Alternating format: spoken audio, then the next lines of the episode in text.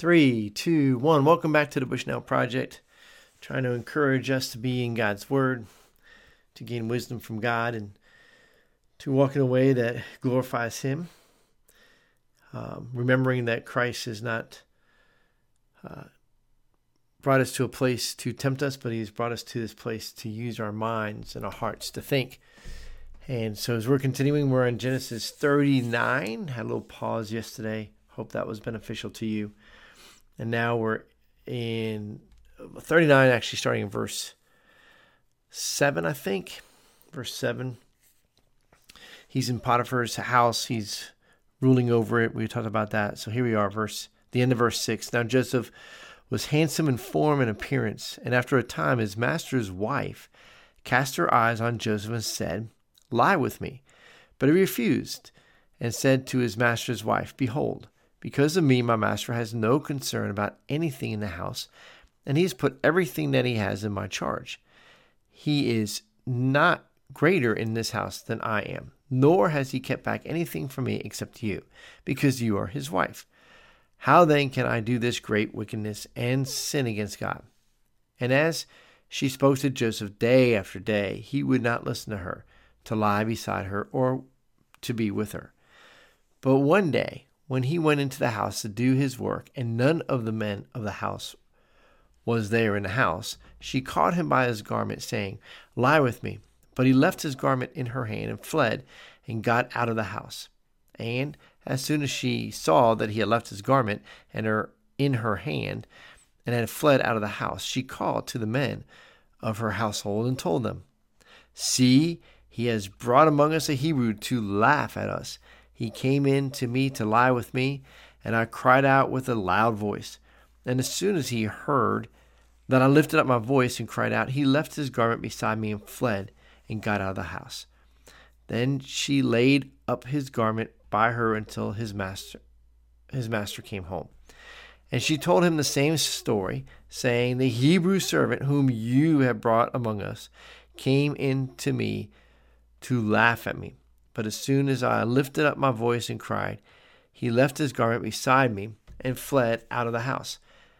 And now, as soon as his master heard the words that his wife spoke to him, This is the way your servant treated me, his anger was kindled, and Joseph's master took him and put him into the prison, the place where the king's prisoners were confined. And he was there in prison.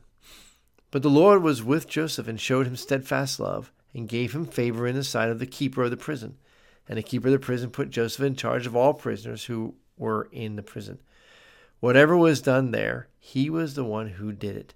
The keeper of the prison paid no attention to anything that was in Joseph's charge, because the Lord was with him. And whatever he did, the Lord made to succeed. And that's the end of chapter 34. So let's consider a few things. First, it may be a little odd about this laugh thing, and I'm trying to remember where I read about it, but it's the Hebrew word um, that we have interpreted here. Laugh could also be to um, caress or to rub or those kind of things. So it's, um, but anyways, it's sometimes translation is hard to hard to do. Um, but let's let's take note here. Joseph is again, if you look at the history, um, this may be about the same time that his older brother Judah is uh, doing some of his crazy things, where he is not reframing, or others that we've already read about in Genesis. But here, Joseph, what a contrast, and is fleeing from this temptation, literally fleeing from temptation, or fleeing from this this woman that wants to uh, bring him into her sin. And Joseph is very clear about what one he wants to honor who he's working for. That's Potiphar, who's put him in charge of everything. Why would he do this evil thing to him? And secondly, to sin against God. And so Joseph very makes it very clear where he is standing, why he's standing, what keeps him motivated to keep pressing on, doing what he's doing, is that he is still very aware of God in his life, very aware of what God is doing around him, and making the most of it, even as a even as a slave or a servant, a prisoner or slave. Um, he's, he's got no freedoms, no rights, but he is overseeing this massive um, home and all that that entails. And then he gets wrongly accused. Now, it is interesting, more than likely, a foreigner supposedly does what he's being blamed. You would imagine that he would have just been executed. But for whatever reason, he was not. I think it's because Potiphar knew his wife and knew that this had not happened and that Joseph was not guilty. And so I think too that maybe he puts him in the prison there and he tells the the guy in charge of the prison, "Hey, this guy is legit. He's awesome. You can trust him." And and so they would have probably known each other. One's the, the in charge of security for the the pharaoh and and so and now this is the prisoners that are right there by the the main palace. And so these guys probably knew each other.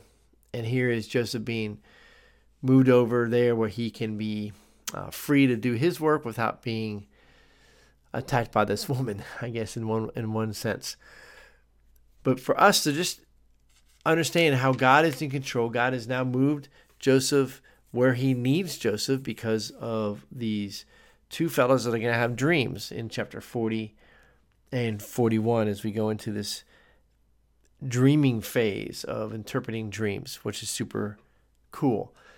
So as you're pressing on today with whatever God has for you or whatever is going on in your life, to be looking for where is God at work and joining Him there, enjoying the moments even when they're difficult, or maybe not so much enjoying the moments, but saying, you know what, I can make it through this. God's got this, and I just need to do the next thing. So I pray that you keep pressing on and know that ultimately we are to glorify God and that's enough of a reason for us to keep going on with whatever may be going on in our lives, to press on, to glorify God and to enjoy Him, enjoy Him forever. God bless you guys. Hope you have a great day. Talk to you soon.